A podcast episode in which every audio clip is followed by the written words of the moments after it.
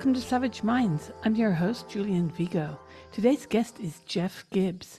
Born in Flint, Michigan, Gibbs has produced and co produced some of the most important documentaries of the past two decades, to include Michael Moore in Trumpland, At the End of the World, Shut Up and Sing, Fahrenheit 9 11, and Bowling for Columbine.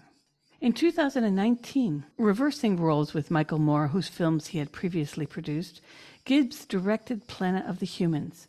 This film provoked much controversy, especially after Michael Moore released it on YouTube for free viewing on 21 April 2020, the eve of the 50th anniversary of the first Earth Day. It was then that this film became a wider target of a censorship campaign being condemned as inaccurate and misleading by climate scientists and activists, despite the fact that nobody was able to demonstrate actual inaccuracies within Gibbs' film, which many consider to be a full frontal assault on the sacred cows of the environmental movement. I welcome Jeff Gibbs to Savage Minds.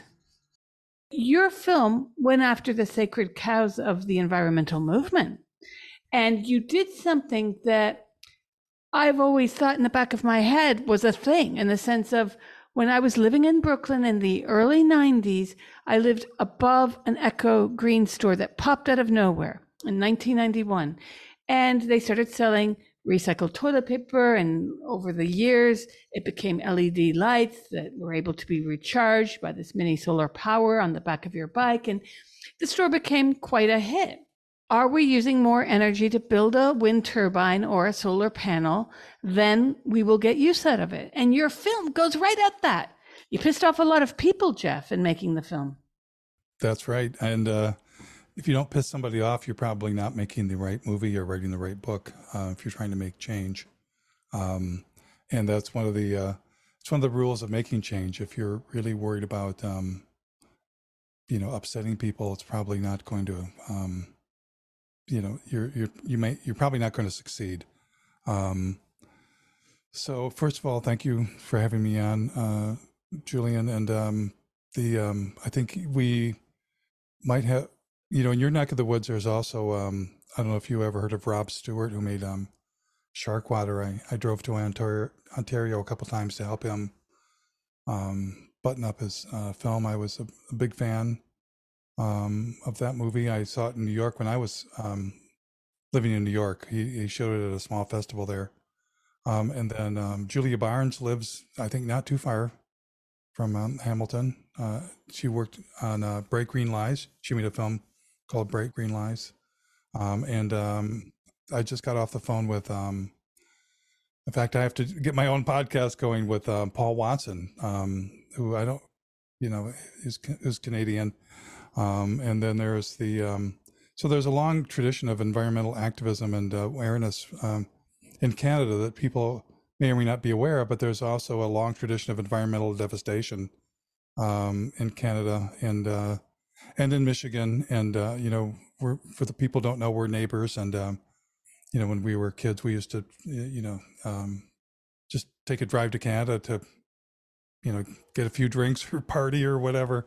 Um, the film was only taken down from YouTube for a few days, and that was mostly where it was available at the time. Um, but about many, you know, it was now it's available many different places on uh, Amazon Prime, on um, on um, Apple TV, on um, Google Play, Google Google Studio, and um, right now I I was I only intended to have the free version up on YouTube for a few weeks, but we were getting millions of views, so I decided to leave it um, up longer, and then um, you know uh, just recently I took it down for a little bit. I'm trying to decide which way to go next with it, but it's, it's certainly if you go to planetofthehumans.com, you can see where it's available. And we had it translated into a number of languages, and um, um, so it's it's it is out there. And um, we were a big threat to um, to basically trillions of dollars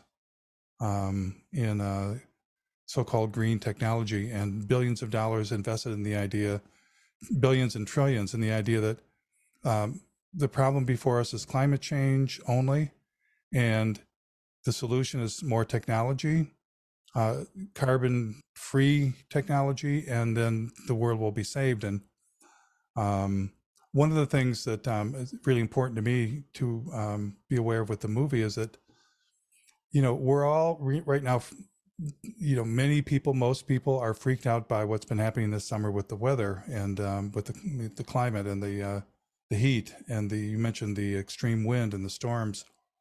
Um, that's a very interesting discussion to have because um, where was the announcement that we just set a record in the number of trees logged by humans, the number of acres of land turned to desert by humans.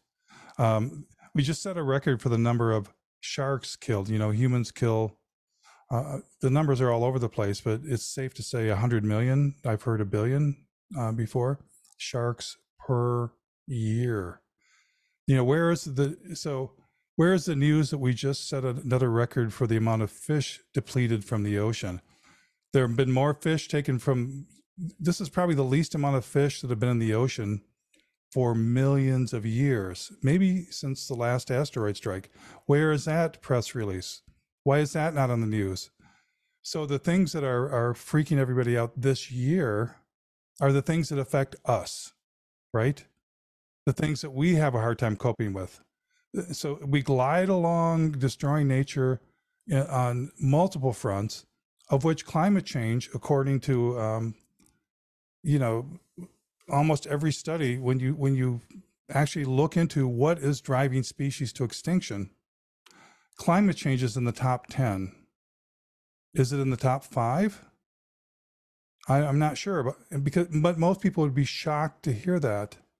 Um, we hear the story in Australia, the fires in, in 2020 that happened, uh, I think uh, that was, it was going to be the big story before the pandemic. The fires and the, the horrible fires in Australia, um, killing half a billion um, mammals and and uh, marsupials and you know and wild creatures. Yet cats, an invasive species brought by humans, kill a billion wild animals every single year in Australia. You know, in North America, um, buildings, birds running into buildings kill 300 million birds every year. 300 million. You know, so anyways, part of the reason before, you know, I'm glad to talk about the energy part of this and uh, all that part, but it's important for me to understand that my driving force is that we humans are in the situation that's that's called overshoot and that we we are on the leading edge of the collapse of um, human civilization. I, re- I really think that that's true. But our attack and collapse of nature is very, very, very far along. And only now that the blowback is hitting us are we going, oh my God, this is so horrible. Ah, how can it be? It's like, you know, um, so if you, you know, the, uh, there's a statistic you may have heard where 97% of mammals on the planet are now humans farm animals or pets. Only wild mammals on the planet, uh, this is by biomass, by weight, are only 3%. So tracing all of the wild animals, I, am imagining that, I don't know if that includes the mastodons and the mammoths and those, uh, but that's how much of the surface of the earth and the, the life on earth we've turned to um, human purpose. So you know, we go, oh, there's still a few orangutans. Oh, there's still some deer. Oh, there's still some wolves. Oh, look, uh, beavers came back to part of Europe. Um, oh, look, some bears came back. But we we are constantly rationalizing our destruction of nature. Um, and so this so this is um, so to me the climate frame is a very human centric frame um, because think about the rising oceans you know, in the U, in the U.S., let's say um, the coastline of Florida and New, and New York uh, is underwater in New Jersey. That's bad for us, but it, it's, it's it's you know if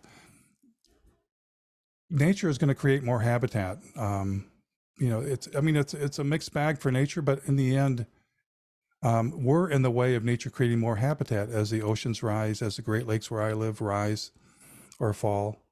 Um, you know, nature could adjust, except we're hell bent on making sure that we don't have to change a single damn thing about our presence on this planet.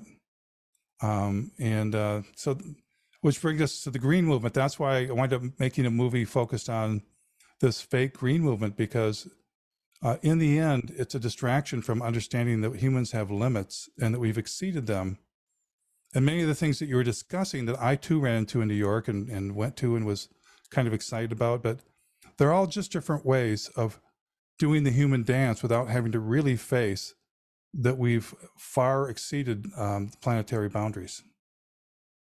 So that's my sermon for this morning. And uh, you got a lot of pushback from some of the ideas about population in the film. People got really offended. And it's something that I noticed that there are certain countries that go there and certain countries that don't on this planet as a I'm thinking culturally, where there's a bit of a taboo around telling people that we need to start to talk about, dare I say, population, because people hear eugenics, they hear even genocide, uh, and, and they make the jump, right? And uh, or talking about family planning. These are things that when it's it's placed in terms of let's say the 1970s movement of feminism, that's okay. But when you talk about ecocide, genocide of the planet, of, of people who are slowly contributing contributing to their future um, non-existence, then that's taboo. And it's rather weird to me that we can't talk about population. I'm not that familiar with your show, but I think you are familiar with this territory. Um, just in, in, at a glance, is that in this bizarre way, the radical right and the radical left have become the same. And so, um, by the way, I never mentioned population without talking about consumption because the two are intimately connected. Uh, for instance, what's the sustainable number of Elon Musk's? that would be zero. So, you know, that single person's consumption and wealth can't be supported by this planet in the, uh, in the long run. Um, but yeah, it's it's it's like upside down world when people are told that even to discuss family planning is racist or sexist or um, it, where I'm coming from is um, a biocentric point of view. When you actually dive into why is the habitat disappearing um, in this country or that country? It's the expansion of consumption and the expansion of population. And um, when you actually look at any kind of research piece that discusses this, species after species, ecosystem after ecosystem, it's these two things working together. And so I think a lot of people on the left that consider themselves radical leftists in some form or other um, are completely unaware of their blind spot in which they're merely rationalizing the very capitalist growth um, message that we've all been living in our entire lives and spitting it back out in the form of you can't talk about population. You can't talk about consumption. What do you mean? No it's just the carbon. Well it's climate change. It's carbon. What are you doing talking about? There's too many people. There's too much consumption. It's, it's like um, well i'm not talking about this. Just pick up a study that talks about um, the end of the rainforest, the end of habitat, the end of elephants, the end of lions. Um, it's not the carbon that's wiping them out. Does that make any sense? Oh, absolutely. But the carbon is affecting us now. It's affecting. The carbon is a boundary that says that civilization, a civilization, civilization with eight billion humans, is unsustainable. And so that's why we're hyper focused on carbon. Uh, we are, we, you can graph the last elephants, you can graph the last fish, you can graph the last, um, you know, polar bears. You know, polar bears were in decline um, because of hunting. That knocked their numbers way down. And there was some confusion because for a while, polar bears' uh, numbers were actually um, increasing despite uh, climate change affecting their habitat. That's because uh, finally um, the US and Canada banned polar bear hunting. So the numbers were going up for, for a bit. So it's it's not all bad news either. We, you know, we find that when um, humans, um, you know, whatever you think of the pandemic shutdown, nature did begin to recover. the skies got blue. Animals came out of hiding. Um, during the uh, days after 9 11, the skies got blue again when all the flights shut down. Um, during the Great Recession, um, things began to rewild a bit. And uh, so, you know, the. Um, it's funny people people refer to the pandemic. We actually need a plan to get ourselves under control um, that does take care of people and that we can agree on, because um, doing it through ha- this happening through chaos is is is um, not going to be pretty. And uh, look at all the social split that's still happening because of the um, the COVID shutdown. The COVID lockdowns uh, ended up creating more division because they were the governments were able to successfully pit people against each other. And and like you just noted i wrote a piece about about what happened here in italy when lockdown happened. Venice is notoriously overcrowded and that means overpolluted because the boats are carrying more, probably more tourists on summer days than definitely locals on most days through from the spring through the fall. And suddenly animals returned to the canals. People, uh, their absence helped the earth.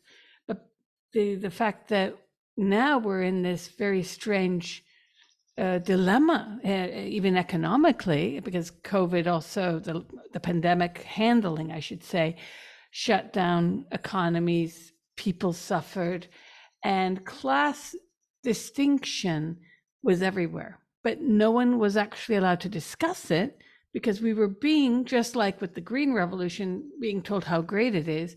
People were being told how it reminded me of, of Terry Gilliam's Brazil, when people would, you know, in that movie would say, We're all in it together. And there were billboards everywhere to get people to comply with these weird futuristic government mandates with these signs. We're all in it together. And and ironically, a version of that populated public walkways and, and metros in, in the UK and public transport. And so, this idea that we're all in it together to get people to lock down, to stay at home, while class divisions were what was actually the engine of this. The pajama class was very happy to sit on their couch and make money, while the working class did not. And you know this because, as not only having produced a lot of Michael Moore's films, where in fact, the look at the auto industry right there from where you come, these are working class bedrocks. The idea that if you tell people you can't go out of your house and earn a living, that somehow you're going to be harming other people by doing that uh, I mean, we're now, you know, since the Twitter files have happened, we've been getting more information about what messaging we got and how much it was wrong. But at the same time, the world itself, we're seeing this, uh, it's falling apart, and people don't seem willing to have discussions that are necessary for this. Can humans go on at this level of reproduction, basically? Because the, the statistics you just gave about how many animals are not on the planet is depressing. Right. It's depressing to think that you read about Australian uh, these toads that have taken over that weren't actually autochthonous to Australia. So we're seeing these invasive species. Oh, to think, read about the Everglades and all these people's pet boa constrictors that they got bored with dumped into the Everglades. And now the Everglades is home to all these very distinct animals that come from various parts originally of South America and Africa. It's bizarre. It's it's bizarre and it's very multifaceted. And um, I, I want to come back to this um, cane toad and the um, invasive species thing, but I just want to um, mention that you know we probably have um, you know we may have widely varying views on the COVID lockdown. The um, but the uh, thing that's gotten lost is um, that people are being driven. You know, people on the left need to understand on the left, and people in America that want to see um, somebody a Democrat elected. I, you know, what um, I there's things that Biden have done. This this Build Back Better thing with the trillions of dollars in green energy is I've got some things I've written that I haven't published. That, you know, this I see this as the final nail in the coffin, one of the final nails in the coffin of um, of the planet of of our Mother Earth, and um, this this hellacious expansion in the name of green energy. And uh, this is this is a, this is a story that's. Um, I'll just throw out a couple things. I was with some people in the desert um, uh, in Nevada and California who explained that one single solar array had been given an exemption to the Endangered Species Act to to harass, however it's worded, something like harass, injure, or kill tens of thousands of um, wild species that live there. Could be desert fox, could be desert tortoise, um, could be mice, it could be you know whatever else lives there.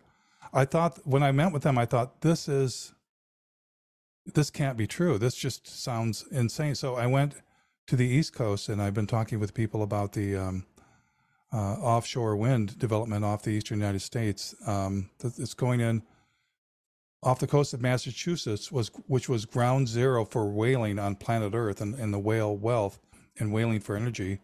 Um, down to New Jersey is where the big push is right now. Um, the people there have totaled up the exemptions for these um, wind, quote unquote, farms, these industrial wind installations offshore. Um, it's hundreds of thousands. I've heard the number 600 to 800,000, um, tallying up all of the incidental take, the exemptions to the Endangered Species Act for sea mammals alone, which includes whales, which includes hundreds of whales, including the north, the, the um, highly endangered North Atlantic right whale. So I see what Biden's doing and the Democrats who I've always, you know, if I vote, I vote Democrat or Green. Um, but we look, so I, I would still vote for Biden as opposed to Trump or anybody like Trump. Um, as horrible as, as, uh, you know, some of the things that Biden has done. Um, but my friends on the left and the Dem- fellow Democrats and progressives don't realize that they're driving people to to all kinds of crazy places by their unwillingness to broker any discussion you know. If you don't say that solar and wind are going to save us if you don't say just the right things about gender if you don't say just the right things right things about the pandemic um, you're kicked to the curb.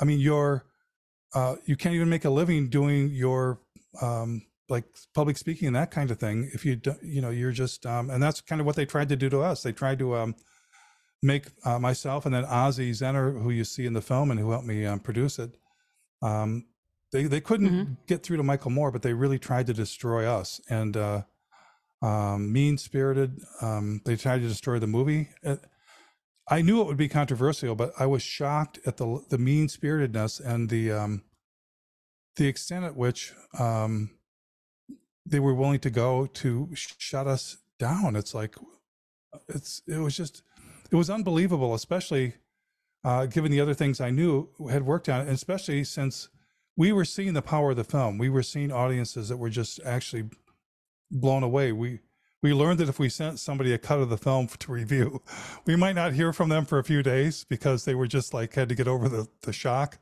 um, of it. So um, yeah, so th- that's I think the time we're in where I want to have discussions with people with different views than me and learn something. Hopefully, they'll learn something. Um, and uh, I, is that happening around the world too? Is that just is just a, is the U.S. losing its mind more than everyone else?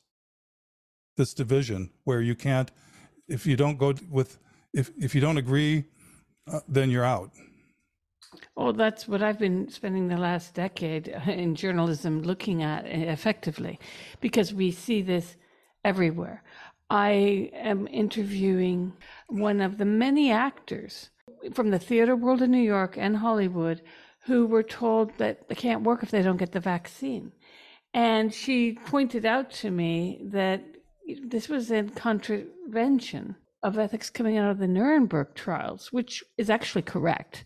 And it's funny because I'm working on another subject that also interfaces with the Nuremberg trials, which is this medicalization of children because they identify as the opposite sex, but we're calling it gender, and let's just play with language. This has caused so much division in families, friendship groups, at work. People have lost jobs. And I've been writing about this for 10 years. It's crazy, Jeff, because you would think like 10 years ago, or let's just say 20 years ago, during the height of post 9 11 nonsense with W. Bush, who somehow has been re venerated by the neoliberal left of CNN and MSNBC. Don't ask me about that. That's weird. If you asked me 20 years ago of saying that sex is immutable, that humans are sexually dimorphic, if that would ever be controversial, I would have said, of course not. That's just a truism. And no, no, no. Things are falling apart. If you follow what's happened in the UK, I do believe it's uh, very linked to the failure of what's happening in the economy. People can't get jobs. You've got Americans going to uni, coming out with six figures in debt, who are not able to get jobs that will pay that off. Uh, someone was telling me the other day that there is now specialized publicity advertising aimed at seniors who still have to pay off their student loans. Oh yeah.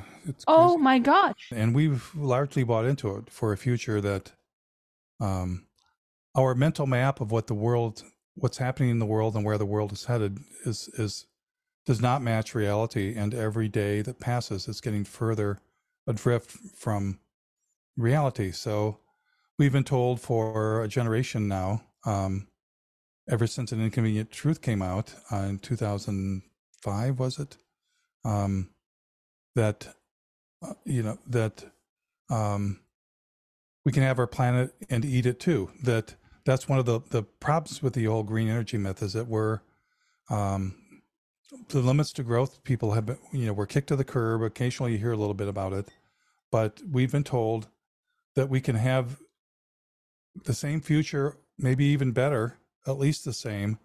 Um, no muss, no fuss. All we need is, is technology, and green technology will provide that. So, as it becomes clear uh, that that's not possible. For example, you know, think of the re- refugee issues uh, that you're experiencing um, around the Mediterranean and uh, around the world that we're experiencing in the U.S. Um, we're all, if any, if it's discussed at all in terms of why they're refugees, it's it's oh they're climate refugees. Okay, hmm. Uh, what about the fact that there are a billion people living in Africa where there were only a few hundred million, tens of millions at one point uh, after Europeans arrived. How about the fact that there are a billion people um, in the Middle East that weren't there? Um, the population was far smaller. How about the fact that our consumption, the consumption of the China and then the U.S. and Europe, has devastated Africa, has devastated um, parts of the world, and that agriculture um, has helped expand desertification around the world. Um, you know, there the issue, the environmental issues that people are experiencing um, are a combination of a human species with no off switch and a, an industrial civilization that's way overshot its boundaries and it's going everywhere it can can go to deforest, to mine. Um, you know, mining is a very significant part of the um, destruction of the Amazon uh, rainforest, and then agriculture is is way up there, um, and population growth. It's like, but we're not we're not talking about the fact that there's a clash between our expanding human wants and desires and our our desire to have no limits people are told we can have it all. So um, when something happens and things ratchet down a bit, everybody gets confused and upset. Um, where I'm from in Flint, Michigan, we experienced the end of the world in a sense, in the collapse of the economy, and we weren't prepared for it. And it was very rough and horrible and ugly thing to see where you grow up just literally destroyed. I mean, it's it's like an atomic bomb of sorts went off there and um, it's um, you know the people were poisoned, and so uh, you know there's there's a lot of talk about uh, you know uh, you have heard talk of the um, the idea that there's you know the the elites are planning you know some kind of a global conspiracy to to um, depopulate or to do this or that. It's like I don't know about that. All I know is we better collectively start talking about how we're going to get through this. There is going to be a reduction in our human presence on this planet. We can sit back and let it happen naturally. We're not going to like it at all. Um, I don't know how we plan or get there together, uh, but I know that we're not even asking the right questions. We're not thinking about um, what's the way to take care of people and the biology of the planet at the same time um, in a way that's going to have a sustainable, uh, survivable future. And uh, but to me, that's a fun question. You're listening to Savage Minds, and we hope you're enjoying the show. Please consider subscribing. We don't accept any money from corporate or commercial sponsors, and we depend upon listeners and readers just like you. Now, back to our show. With invasive species, you know, uh, we should call them co-invasives because we come in and you know whether it's Australia, the U.S., wherever it is, and um, we change the landscape and um, we alter things. Uh, you know, we in the U.S. ninety nine percent um, of the tall grass prairie, the ancient prairie that used to support mammoths and mastodons, and then supported the uh, those enormous herds of um, buffalo, ninety nine percent are gone.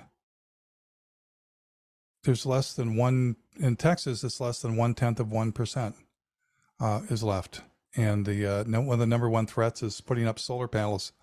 But um, then then we bring in these species that don't belong, and between our disturbance um, of the environment and us bringing in these species, then they then they run rampant. Um, it's much more difficult for an invasive species to get established in a, in a, a native ecosystem. It, it, can happen and does happen to disastrous effect, but it's hard to even determine um, that because we've altered basically every ecosystem on Earth. Um, so when I was talking about earlier, like, well, how can you say that climate change isn't the uh, again, climate change is going to be horrific and it's changing everything, but in, in terms of destroying the biology of the planet, um, we're way ahead of it. Um, the an invasive species is one of these unheralded things, co-invasive species that we bring with us um, that just does an immense amount of damage, and uh, we don't even hear much about it. Um, but in a sense, when if we come into a continent and uh, uh, run machinery and plows and chainsaws over the entire landscape, um, you know, right now we're experiencing all these fires and uh, all the smoke from um, Canada that's been drifting down all summer. But if you take a look at what's happening in Quebec or Ontario, the logging is just ferocious. There's a just hellacious amounts of logging that have been going on and on and on. And yes, climate change, but yes, logging, especially clear cutting, dramatically changes the weather patterns, the heat, creates drought, um, begins to release the carbon from the soil, um, releases it from the trees if they're burning it for biomass. Um, just you know, all you have to do is walk from the woods into a field um, and to see the difference in temperature. I remember when I was living in New York, the difference it would make just to even leave any street, even in the village where the buildings aren't tall, just to go into a small park like Tompkins Square or well, Washington Square is very cement, but um, there are some angles there, or of course Central Park. And now they're finding that Manhattan might be sinking. They didn't think of this years ago. Hmm. That's very interesting. Yeah, it could be sinking. And again, um, for nature, how is that a problem? For us, it's a problem. So the environmental movement has become one where there's this religion of nature that's kind of in there somewhere, some care for nature, but it's really become very, it's all about us. Um, the um, somebody just sent me an article um, that says uh, the um, this was in uh, physics.org, a pretty reputable science site that um, you know when only maybe 20% of the trees in a watershed are harvested um, the floods increase right um, the, wildfires increase um, the things that we associate with climate change are part and parcel of ecosystem destruction. Um, is, is that making? Am I making any sense with this thread here? Yes, and people don't want to think about their relationship with, I guess, their input into this, right? Everyone, and this is something I have a bit of an issue with, where everyone wants to, yes, get mad at Exxon, get mad at all the tankers that have spilled in the ocean, but what do we do as individual consumers who buy from these companies? They're not they're not bringing biscuits on those tankers. And what can be done in order to shift the discussion towards, again, population control seems to be something that we not only need to discuss urgently, but I think we need to stop stigmatizing it as a step in towards Nazism. You know, the, the accusations how many women have been forcibly raped in the last century? Billions? It's more than millions, right? It's probably billions. Yet, somehow, you know, uh, how many women have been prevented, forced to have pregnancies because they don't have access to birth control or family planning? Um, it's it's so somehow this yes, nobody should be forced. There shouldn't be forced sterilization. There shouldn't be. I don't use the word population control at all ever um, for for a reason, which I'll explain. But the uh, flip side of this is forced being forced to have children, being forced to carry a pregnancy to term. Uh, in the U.S., it's happening even if you detect it right away. Uh, the pregnancy, your choice has been taken away. These things are affecting hundreds of millions to billions of women. And yet, um, all we hear is like, oh, you can't talk about population because, you know, so, but what I'm interested in in um, my future work and uh, is there are places where the population is declining naturally. Now, some of that's because the in places where consumption is through the roof. Um, some of it's in places for other reasons. Um, I think I'm more in favor of studying you know, where and how are people living in a way that their numbers are, are headed in the right direction? Um, what are the factors that are involved here? Um, what are the factors in which our consumption uh, is, um, you know, as, as um, Vandana Shiva said in the film, you know, we don't measure happiness anymore by, um, you know, anything that's human or biological. We measure it by, you know, how many, you know, I mean, people are you know, not to offend anyone. Well, I guess it might offend it, but it's like, you know, we're all proud. It's, oh, look, I've got a daughter studying in Australia and I just flew off to this film festival in, you know, France. And oh, look, now I'm going to Palm Springs and now I'm, it's like, you know, we're secretly proud of these lives in which we depend on vast quantities of fossil fuels to get us all over the planet. Um, you know, you mentioned um, something about tourism. I happen to live near a national park there's eagles, there's um, shorebirds, there's turtles, there's all this wildlife. As soon as everybody comes, the summer hordes arrive, they all go into hiding. Uh, there's swans, um, ducks, and the river here. There's it's the only river in Michigan on Lake Michigan, which is uh, maybe two or three hundred miles of shoreline. It's the only river in Michigan that flows into Lake Michigan that doesn't have, um, you know, a dam or any development on it. Um, and there are so many people canoeing down this river. It's like wall to wall. You're like bumping into people. It's like a big, it's like some, it's it's like some version of after an English soccer match or something. Just, you know, maybe not that bad, but it's wall to wall people going on this wilderness thing. Um, and our national parks are now like that. It's like wow, you know, what happened with falling in love with your own backyard? You know, we we just so um but this just is my world where we have to think of a different way of of uh, measuring happiness and I don't know my neighbors. We're so separate from each other. You know, um, you, we don't have front porches anymore where we can enjoy each other and and uh, visit with each other walking down the street. At least in America, we don't hardly have them at all everybody's inside. So Um, but I want to make sure if you had any questions you were going to ask me, or you you you said you've been waiting a while, or any um, ask anything, even if it's um, you know whatever. Th- there's there's no question that you know that's off limits about because you were trying to reach me when some of the um, greatest criticisms criticisms were happening. Yes, I was really taken aback that you received so many, and then given my work on the gender debate, I wasn't surprised because you're not allowed to question. Uh, how many meters for social distancing is good? Do the masks work? Do the vaccines work? Are men women? Is feminism destroying the planet? I mean, these are crazy things that I've seen in all my work over the years. And I think the debate or the discussion needs to happen.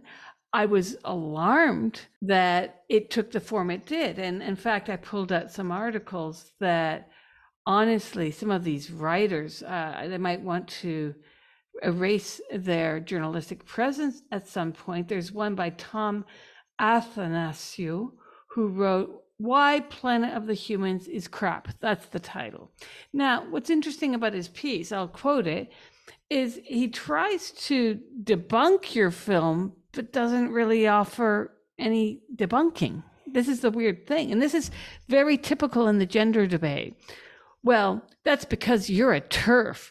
Of course, if someone self identifies as a woman, they're a woman. Well, uh, no, actually, science matters. I mean, the Enlightenment was a thing. So he writes once you get beyond the pro solar rock concert bullshit, Gibbs' rap against renewables is embarrassingly wrong. Not all of it, but most of it. Moreover, it's fantastically dated. He seems not to even know that the net energy analysis of renewable energy systems is a thing, which is odd because Richard Heinberg is an expert in this field and Gibbs embeds him at the center of the narrative. I mean, Seriously? So he's basically saying Heinberg was one of the first talking heads in your film, if not the first, that you've bamboozled someone. You know, it's just insane. Right. Heinberg, well, Heinberg has long been pessimistic about the potential for renewables to produce net energy on the scale we'll need.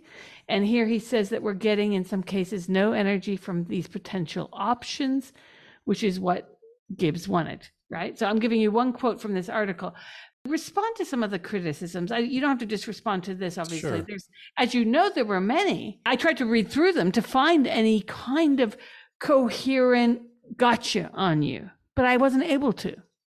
There's nothing specific in there. It's just saying, you know, um, yeah, throwing out some um, generalities. And it, it, these are people, generally speaking, that work in the tech industry or are closely aligned in it or invested in it or they have their own electric cars or they're um, so most of these people were not um, just kind of um, what you would call just civilians out there without without a dog in the fight or whatever however you want to say it but they um, yeah the um, I didn't I didn't put energy e, energy return on energy invested in the movie something I've known about for decades because it takes some kind of uh, willing ignorance, it, you know, um, to even think of that as a valid concept. Yes, it's it's slightly useful, but the idea that you can compare energy that only arrives when the sun is shining. Right now, it's cloudy. Right, clouds just rolled in. It's one of the hottest days of the summer. So the solar panel output. Uh, oh, right now it's four o'clock too. So the output of solar panels doesn't matter how efficient they are, drops drastically once you get away from that 10 to 2 period. Um, and the wind did pick up, so I guess the windmills could be kicking in. So, but now we have two systems, you know, uh, because the sun isn't so effective today and it's one of the hottest days. Oh, I guess we're going to have wind. Um, but I was just looking at some video from Texas of all the wind turbines uh, taken during their heat wave, and the, the wind at least when these videos were taken, and they were they were kind of random. Somebody was just looking at the blades that were being um, uh, they were they they were taking off blades that were only uh, less than 30 years old and replacing them already, uh, just like I say in the movie. So, um, but you can't compare a kilowatt of energy that you can turn on when you want it um, and turn off when you don't want it with energy that only comes when it it's wanted. Um, and then, oh, well, okay, we have storage. But as soon as you say, okay, we're going to have um, solar for when the sun's shining, and then wind for when the wind's blowing, but maybe the sun's not shining. But that still is not enough. So now we're going to have battery systems. Uh, if you study battery systems, you know it's pretty easy to pull up articles that say that's never going to work at the scale needed. So now we're going to have battery systems. Plus, we're going to have these giant, enormous pump storage, which are hydroelectric dams of a sort that are tremendously environmentally destructive. So, just to put a point on it, um, the energy return on energy invested is a ridiculous argument because you have to have multiple systems, usually including nuclear or fossil fuel, to run both concurrently and then to kick on later in the day when the wind might drop off and the sun's not shining. You have to have three, four, five systems. All these require transmission lines and infrastructure, then the storage systems. So that's you know, they didn't bother to have the discussion and to ask me why didn't you include that because it's a it's a it's a uh, horrible it's a distracting discussion um, to say that somebody worked out that you get paid back from the solar panels the energy you put in after x amount of time well you can't run a grid on solar panels without these other systems uh, you, you can run a grid on a nuclear power plant or a gas power plant not saying I'm in favor of those. I'm just saying that's the physics. You can run a grid on those alone without having multiple other sources of energy. That's one of the theses of your film was basically that scene uh, where you are talking with Ozzie Zehner, who was at UC Berkeley, who asked the same questions, and he says that the most dangerous thing out there right now is that alternative energies are not really different from fossil fuels in, in the fact that people are not actually replacing fossil fuels with the other. It's just an addition. And then he goes into discussing how solar panels are not made from sand, and you show that very beautifully in your film.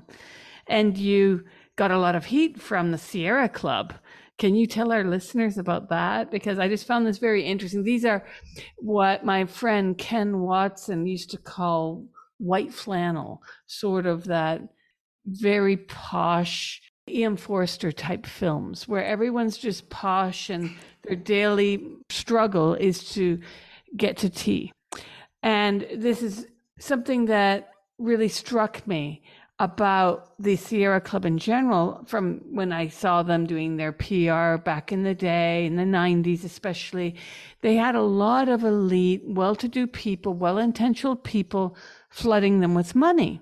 Because if you can make people feel guilty about something and get them to pay into the recuperation of that trouble, whatever that trouble might be, Look at what UNICEF does with putting starving children's faces on calendars, which were you to do it here or in Flint, Michigan, you'd go to jail. It would be illegal because now there are laws about the reproduction of these images. But these these businesses get a pass of doing things that would a lot of other people to do them, they would be in trouble. Could you talk about what happened with the Sierra Club? Oh, I think you're talking about the investment criticism that we had. Yeah, the uh, so if you've seen the movie, if you haven't, the um, uh, later in the film where I realized that the um, um, the environmental movement and capitalism have basically merged. The the um, not the grassroots environmentalism, which by the way, there's been a at least all over the U.S. Uh, people are fighting um, destruction of, of nature for not only pipelines and fossil fuels, but for solar arrays and wind turbines, um, mines. There's like several, uh, div- there's dozens of these things in Michigan alone between the mines, the solar, wind, um, battery factories that are clearing previously fit, pristine areas. So, but at the end of the film, you see um, these investments, uh, these long lists of investments that are bizarre, that are in these funds that, that Sierra Club directs you to, and then 350.org, Bill McKibben's group, and Bill McKibben directs you to. And I just couldn't believe it. They were mining. Uh, the Sierra Club um, fund you were directed to was the worst mining and uh, all this uh, logging, um, fossil fuel companies, Gazprom, this Russian giant, um, this Russian national gas giant. So uh, so how they tried to parse it was, oh, this this um oh what's I can't remember what the name of the fund was now, but this giant fund you were being directed to to their website. Oh no, that's there's a special fund within this fund that the Sierra Club money would go into that doesn't involve these. It's like, um, and the reason this this hedge this green hedge fund had this diversity is that they wanted to um, they you know they if they knew if they put all their money into these supposed green things um, that that was not a you know they wanted to diversify their portfolio. But the way mcdonald's and all these companies got in there is like i'm just making this up. And let's say mcdonald's just decided to use um, um, paper wrapping, wrapping instead of um, plastic for their big mac or they they decide to get um, you know carbon neutral eggs or something so these giant companies got included in these investment um, portfolios by just doing one little stupid thing that qualified them as green. So the, yeah, they were they were pretty pissed off, and that's one of the reasons they had to really just kind of try and destroy the film and destroy. Again, they couldn't destroy Michael Moore, but you know, destroy Ozzie and I's uh, ability to um, to get out there was um, that we really showed that they, they've they've drunk the Kool Aid. They've gotten into bed with billionaires and bankers, and um, my question is, when you get in bed with these people, do they change or do you change? It's not them that's going to change. Who's who's outwitting each other? The billionaires that can afford to hire the top thinkers on the planet, and um, or Sierra Club um, who's actually eager to get the money because, after all, you have to pay your salaries to live in San Francisco and in Marin County, right? And that's you're not going to raise that from hippies. Is it ethical to get these pineapples from halfway around the planet uh, over getting something nearby?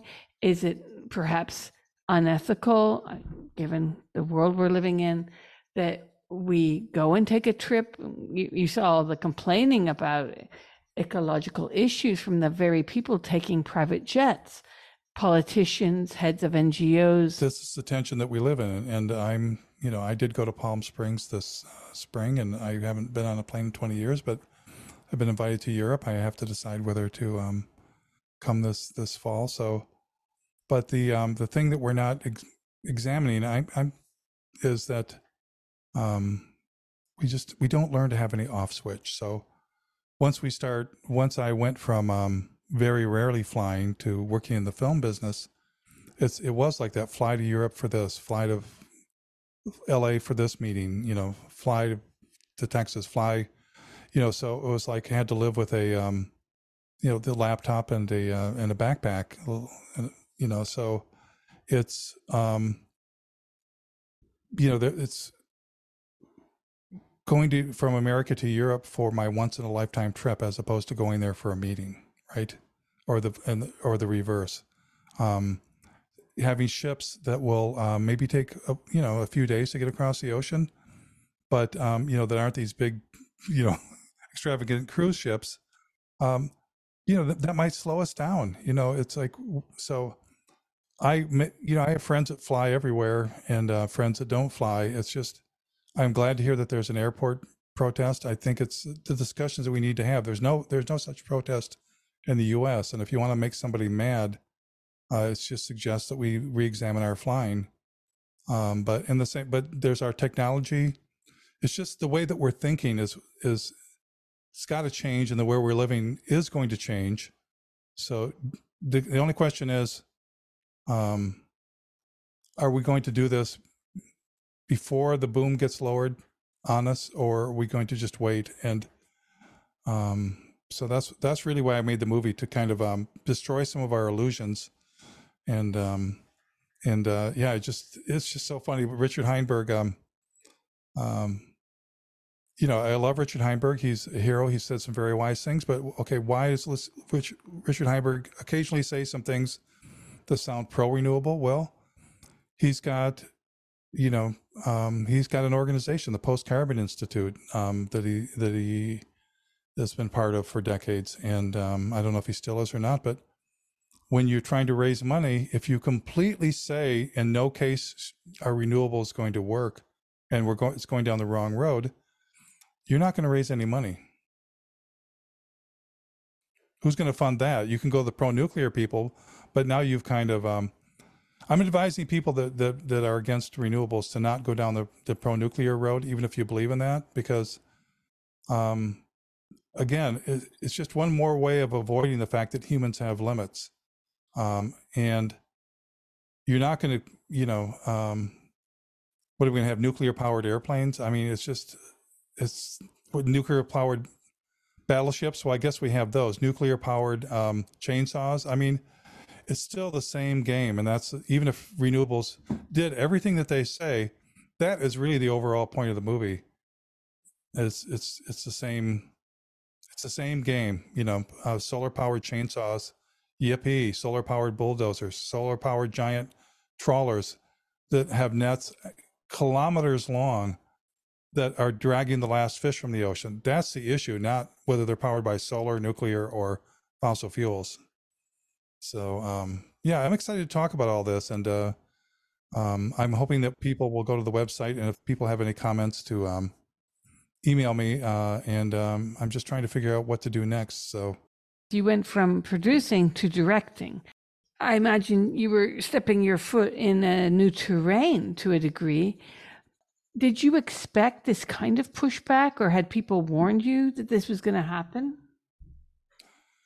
Um, well, some people say I better have a good security system. Um, but oddly enough, that was about the uh, criticism of biofuels and biomass because what's funny is those are really agriculture which is biofuels, and logging or deforestation, which is biomass, um, are two of the most powerful forces in the planet. We tend to think of fossil fuels as the dangerous ones, but those, you want to talk about people being killed and murdered and, and indigenous people being driven off their land and, um, and that, you know, those are the two big ones. A fossil fuel lobby is kind of a little toy soldiers compared to them, but, um, no, I had um, my involvement as a producer was really in the creative part and in the in the helping think through and and uh, uh, make some scenes happen and helping Michael put together the the mo- movie. So I I've been involved in this stuff since I was in my, a teenager,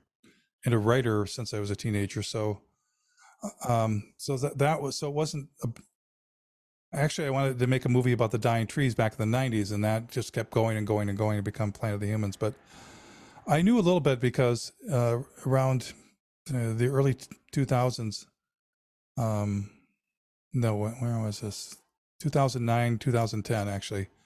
Um, they were going to build, bring four biomass, you know, four tree burning power plants to northern Michigan, to, right near the town where I lived. And I kind of stopped and slowed down. And uh, I wrote the first article that I know of against biomass that was published in Huffington Post. Uh, then they disconnected my account after two of those articles. Um, wow. Literally, they they they they zero they got rid of my account.